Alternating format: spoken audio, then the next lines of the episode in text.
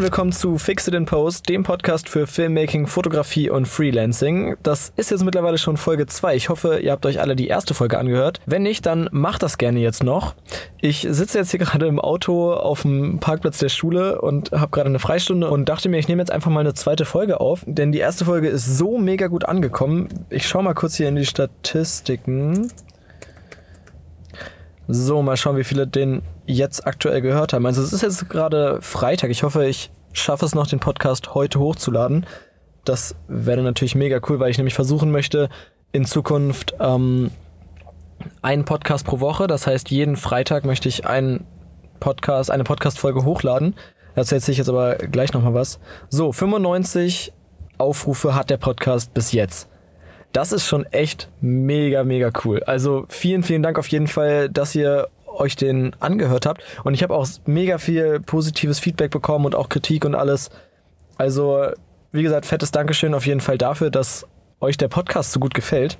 Ja, diese Folge soll es, wie ihr im Titel wahrscheinlich schon gesehen habt, also ich weiß jetzt noch nicht, wie ich die Folge nennen werde, aber wie ihr im Titel schon gelesen habt, soll es um typische Anfängerfehler im Filmmaking gehen und wie man diese ganz einfach vermeiden kann.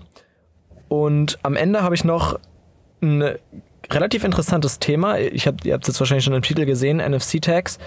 Ähm, ist irgendwie ein Thema, was ich gerade entdeckt habe. Es hat nicht wirklich viel mit Filmmaking zu tun, aber das habe ich jetzt gerade so für mich entdeckt und ich feiere das mega und finde auch, das bekommt viel zu wenig Aufmerksamkeit, beziehungsweise ich habe davon vorher eigentlich noch nie wirklich was mitbekommen und davon wollte ich euch einfach mal erzählen. Ja, genau, wie gesagt, erstmal fettes Danke für, die, für das ganze Feedback, was ich bekommen habe von euch zur, äh, zur ersten Folge. Oh Gott, das ist ein bisschen weird, wenn hier irgendwie Leute langlaufen auf dem Park. Ich, es, es sieht halt auch mega weird aus. Ich poste vielleicht ein Bild davon mal auf Instagram nachher. Äh, ich sitze hier wirklich gerade im Auto, habe hier meinen Laptop und mein Mikrofon und ja, nehme die Folge jetzt einfach auf. Wobei, ich muss mal kurz schauen, ob das überhaupt aufnimmt. Ja, wir nehmen noch auf. Sehr schön. So, perfekt. Oh Gott, ich laber jetzt auch schon wieder ganz schön lange. Ja, wie gesagt, ich versuche jetzt jede Woche einen Podcast zu machen, jede Woche eine Folge zu schaffen. Und ich muss mal schauen, wie das klappt. Also der Plan ist auf jeden Fall, dass jeden Freitag eine neue Folge Fixed in Post kommt. Äh, in den nächsten zwei Wochen werde ich auf jeden Fall die Folgen vorproduzieren müssen, denn ich fahre nämlich mit der Schule Skifahren und da sind wir eben dann zwei Freitage weg. Das heißt, für den nächsten Freitag, das ist der, warte mal, heute ist der 24. Das heißt, ich plane am 31. eine Folge hochzuladen und am 7., die ich nächste Woche dann irgendwie vorproduzieren will und voraufnehmen will. Ähm, die Themen dazu weiß ich noch nicht. Vielleicht schreibt ihr mir auch einfach auf Instagram, was euch dann noch interessiert nach dieser Folge. Wenn irgendwie noch Fragen offen sind oder sowas, können wir die ja dann auch noch hinterher beantworten im nächst, in der nächsten Folge. Ähm, ja, ich will mich auf der Skifahrt ein bisschen mit GoPro-Fotografie beschäftigen. Das habe ich zwar jetzt schon gemacht, vor ein paar Wochen mal ein bisschen intensiver. Wer mir auf Instagram folgt, hat gesehen, dass die ganzen Schneebilder, die ich da in den letzten Wochen gepostet habe, eigentlich alle mit der GoPro gemacht wurden. Und dadurch, dass ja mittlerweile die GoPros so eine krass gute Fotoqualität haben, will ich da mal versuchen, irgendwie ein bisschen ein bisschen mehr mitzumachen, weil es eben sau praktisch ist, diese kleine GoPro, mit der kann man so viel geile Perspektiven und so viel geile Fotos machen. Äh, das will ich auf jeden Fall dann da im Schnee mal ein bisschen ausprobieren, gerade beim Skifahren, wenn man sowieso nicht so viel Gepäck dabei haben kann und so weiter.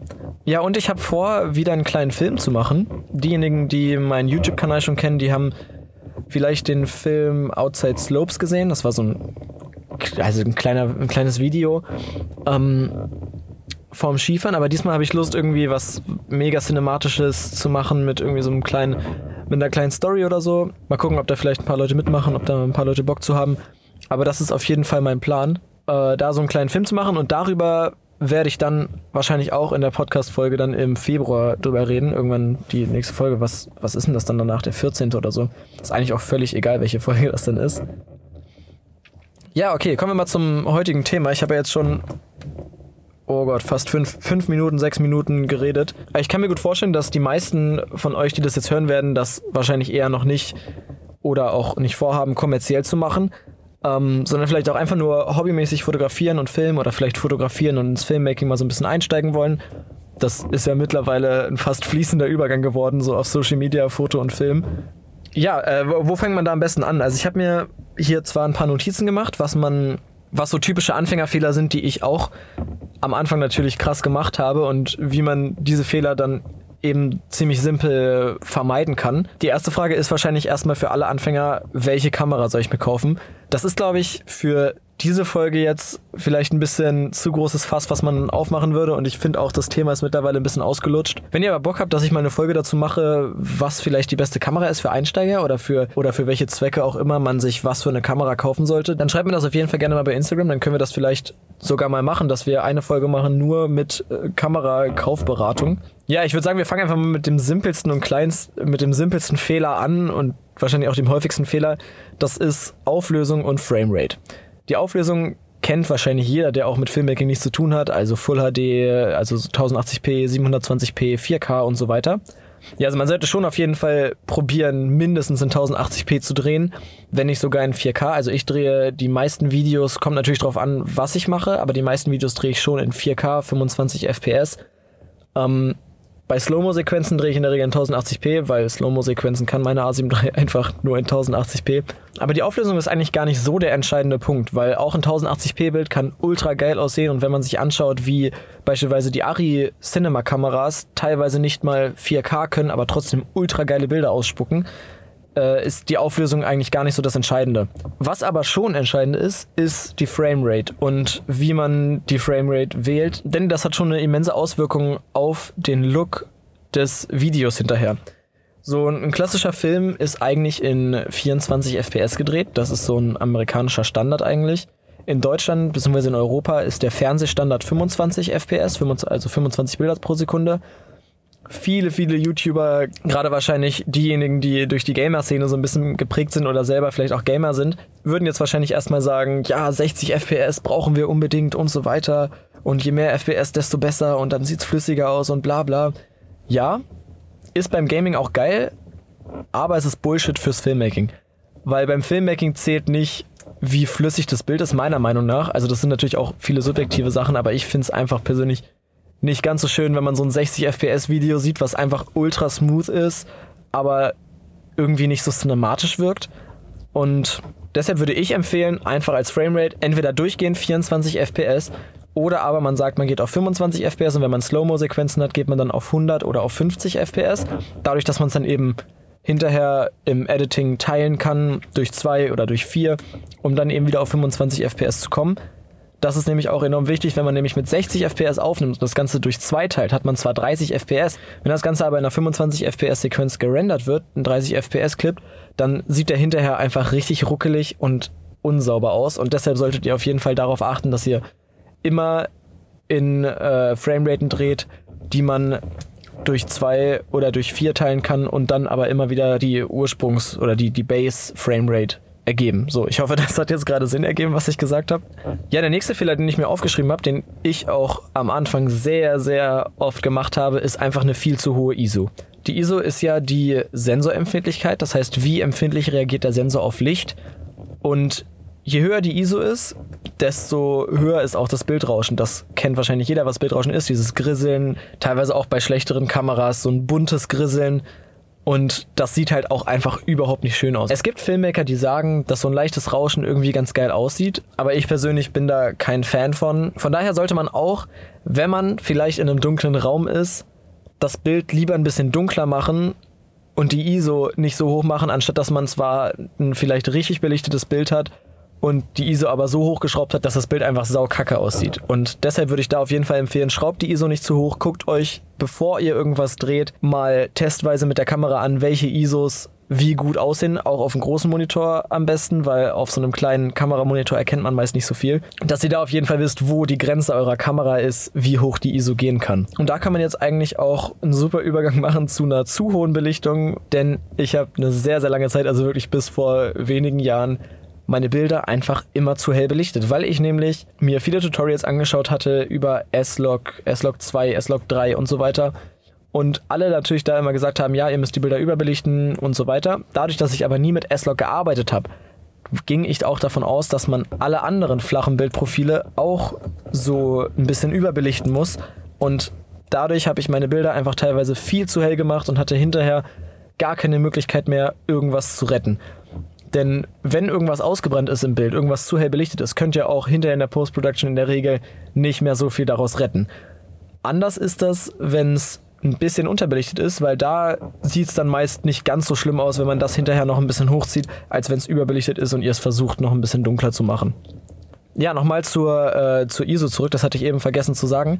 Es gibt für jede Kamera auf der Welt eine Base ISO. Das heißt, jede Kamera hat einen bestimmten ISO-Wert, bei der sie am besten funktioniert. Ich glaube, bei der Sony A7 III ist das einmal ISO 400 oder so und ISO 3200.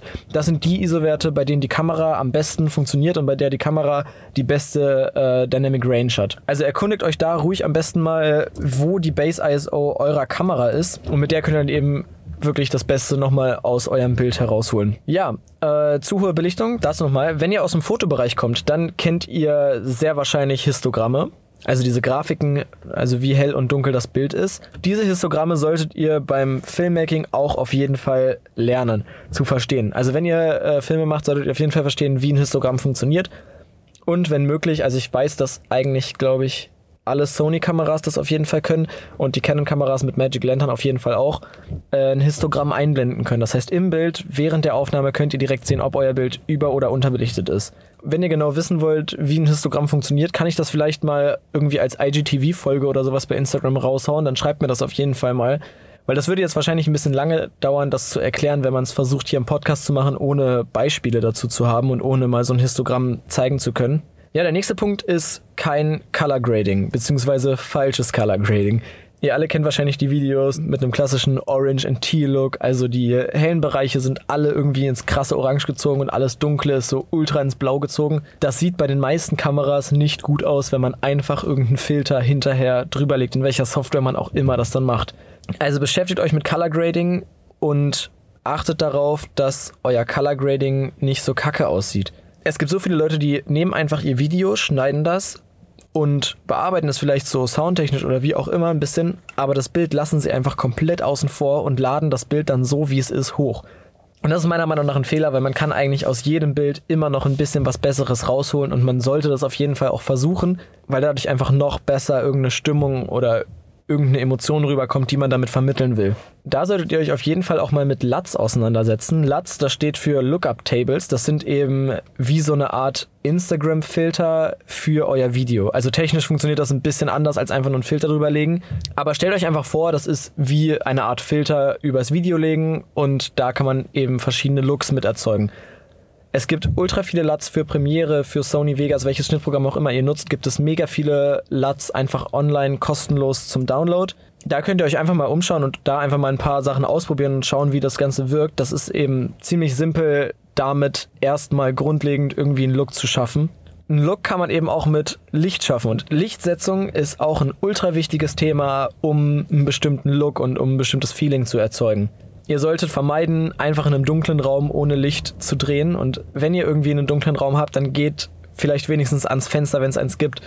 Oder versucht irgendwie eine Lampe aufzustellen. Also Licht ist auf jeden Fall ein Punkt, den man nicht vernachlässigen sollte, auch wenn man vielleicht am Anfang als Einsteiger erstmal keine Lust hat, sich vielleicht mit Licht zu beschäftigen. Dann ein wichtiger Punkt, den man meiner Meinung nach viel zu oft auf YouTube sieht, ist eine schlechte Soundqualität bei den Videos.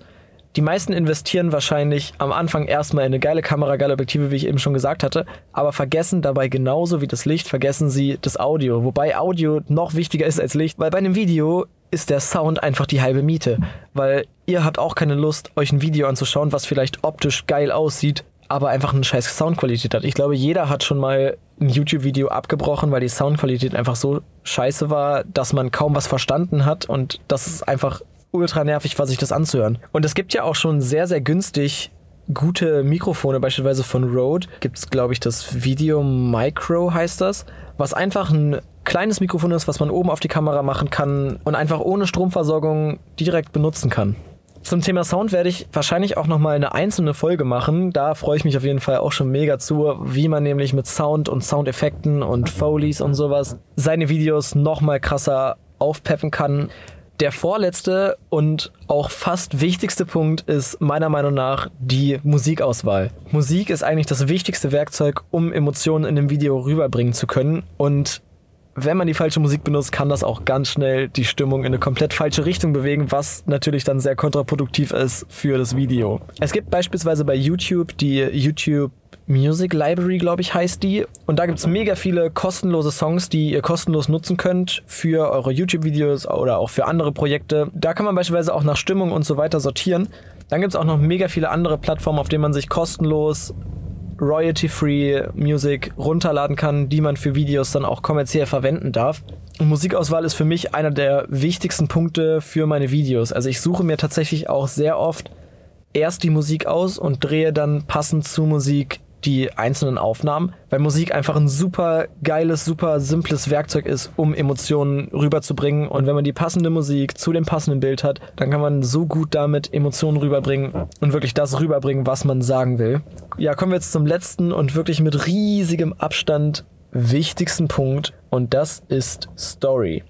Story ist King und das vergessen, glaube ich, die meisten. Ihr könnt eine noch so gute Kamera haben, ihr könnt noch so geile Effekte und Soundeffekte und sonst irgendwas haben wenn die Story nicht stimmt. Und das ist das, was viele vergessen. Also man sieht so oft bei YouTube Vlogs, die aufgebaut sind mit, hey, ich gehe jetzt hier lang und hey, jetzt mache ich das und hey, jetzt mache ich das. Und zwischendurch einfach irgendwie ein paar coole Shots, die aber nur zeigen, was man macht, aber keine Geschichte erzählen. Deshalb ist Story wirklich der wichtigste Punkt in meinen Augen, um ein gutes Video zu produzieren. Und wo man gerade als Anfänger, wenn man sich vielleicht noch viel mit dem technischen Kram beschäftigt, wirklich darauf achten sollte, ist, denkt dran, eine Story zu vermitteln. Und ihr wollt nicht nur geile Bilder produzieren, sondern ihr wollt wirklich eine Story vermitteln. Ja, das waren jetzt eigentlich alle Punkte, die ich so nennen wollte, beziehungsweise die ich mir aufgeschrieben habe. Wenn ihr dazu noch ein bisschen mehr lernen wollt, dann schaut euch gerne mal die YouTube-Kanäle von Peter McKinnon oder Matty Hapoya, Hapuya, ich weiß gar nicht, wie ausgesprochen wird, ähm, auf jeden Fall, die beiden Kanäle solltet ihr euch mal anschauen. Und auf den Kanälen kann man auch mega viel zum Filmmaking und sowas lernen. Ich habe auch noch ein paar andere YouTube-Kanäle, die ich euch auf jeden Fall ans Herz legen kann, wenn ihr mehr über das Filmmaking lernen wollt. Beispielsweise ist Potato Jet ein richtig guter Kanal, wenn es darum geht, wirklich krass technische Details und sowas zu lernen übers Filmmaking. Weil er vergleicht beispielsweise die Fahrprofile und Bildprofile von Red-Kameras, von Ari-Kameras zusammen mit denen von iPhones und so weiter. Und bei ihm lernt man eben relativ viel über so die technische Seite Seite vom Filmmaking und von Kameras und so weiter. Ich glaube, der krasseste Storyteller auf YouTube ist mit Abstand Casey Neistat. Casey Neistat ist ein amerikanischer YouTuber, der in New York lebt und bei ihm kann man mega viel darüber lernen, wie man wirklich geile Stories erzählt und wie man das Ganze auch in Vlogs gut verpacken kann. Schaut euch Casey auf jeden Fall an, ist auch eine meiner größten Inspirationsquellen. Und am Ende habe ich noch Film Riot als Kanal. Da geht es viel so um wirklich cinematisches Filmmaking und Storytelling und Kurzfilmproduktion und so weiter. Also wenn ihr mal vorhabt, irgendwie einen coolen Kurzfilm zu produzieren, schaut euch auf jeden Fall vorher auf dem Kanal Film Riot um. Muss mal kurz was trinken hier. Oh, fast gefrorenes Wasser im Auto. Geil. Ja, und jetzt kommen wir noch zu dem kleinen Thema, was ich am Anfang schon mal angesprochen hatte, wovon ich euch auf jeden Fall noch erzählen will. Und zwar sind das NFC-Tags. Ich habe nämlich vor ein paar Tagen, ich glaube, das war letzte Woche, habe ich bei YouTube einen englischsprachigen Vlog gesehen, wo jemand in seinem Haus überall so kleine Aufkleber und Magnete hatte und damit eigentlich sein ganzes Leben gesteuert hat, kann man schon fast sagen.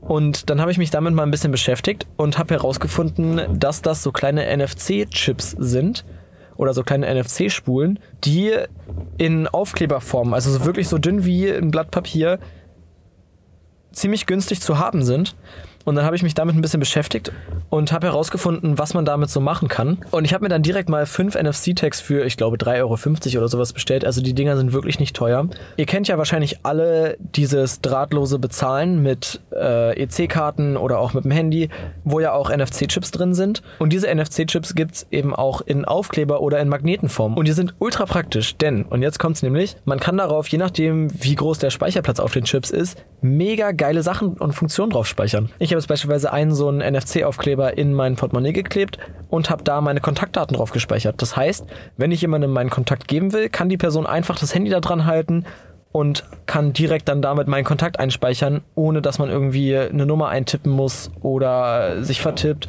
oder irgendwie lange rumfragen muss. Das ist dafür natürlich mega praktisch. Dann habe ich noch einen NFC-Sticker zu Hause kleben, mit dem man sich ganz einfach mit dem WLAN verbinden kann. Das heißt, wenn jemand Neues bei euch ist oder so und noch nicht im WLAN ist, kann die Person einfach das Handy da dran halten und kann sich dann mit dem WLAN verbinden.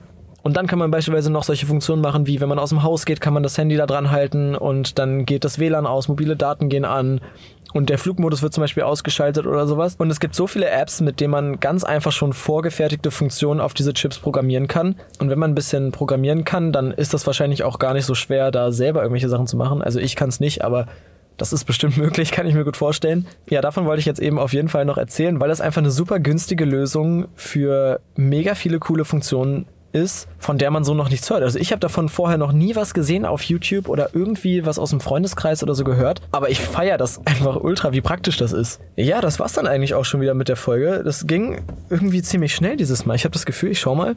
Ja, 36 Minuten habe ich jetzt aufgenommen. Ich werde das wahrscheinlich wieder ein bisschen runterschneiden, weil ich teilweise Sachen doppelt gesagt habe oder mich versprochen habe. Ja, wie gesagt, die nächsten zwei Folgen werde ich vorproduzieren. Mal schauen, was ich da für Themen mache. Also auf jeden Fall wird es nächstes Mal um das Thema Storytelling und Visual Storytelling gehen, was ich da so für Erfahrung und Tipps vielleicht habe. In der übernächsten Folge muss ich mal schauen, was ich da mache. Das überlege ich mir aber noch bis nächste Woche, wenn ich die dann eben aufnehme. Ja, schreibt mir wieder sehr gerne Feedback, Ideen und Wünsche über Instagram. Ich heiße da Luis Budo, L-U-I-S-B-U-D-O-W, alles zusammengeschrieben. Checkt auf jeden Fall gerne meinen Account aus und schreibt mir da sehr gerne Feedback, wenn ihr den Podcast gehört habt. Ja, und ansonsten freue ich mich darauf. Wenn ihr mir schreibt, freue ich mich auf euer Feedback und wünsche euch noch einen wunderschönen Tag. Macht's gut, bis zum nächsten Mal. Ciao.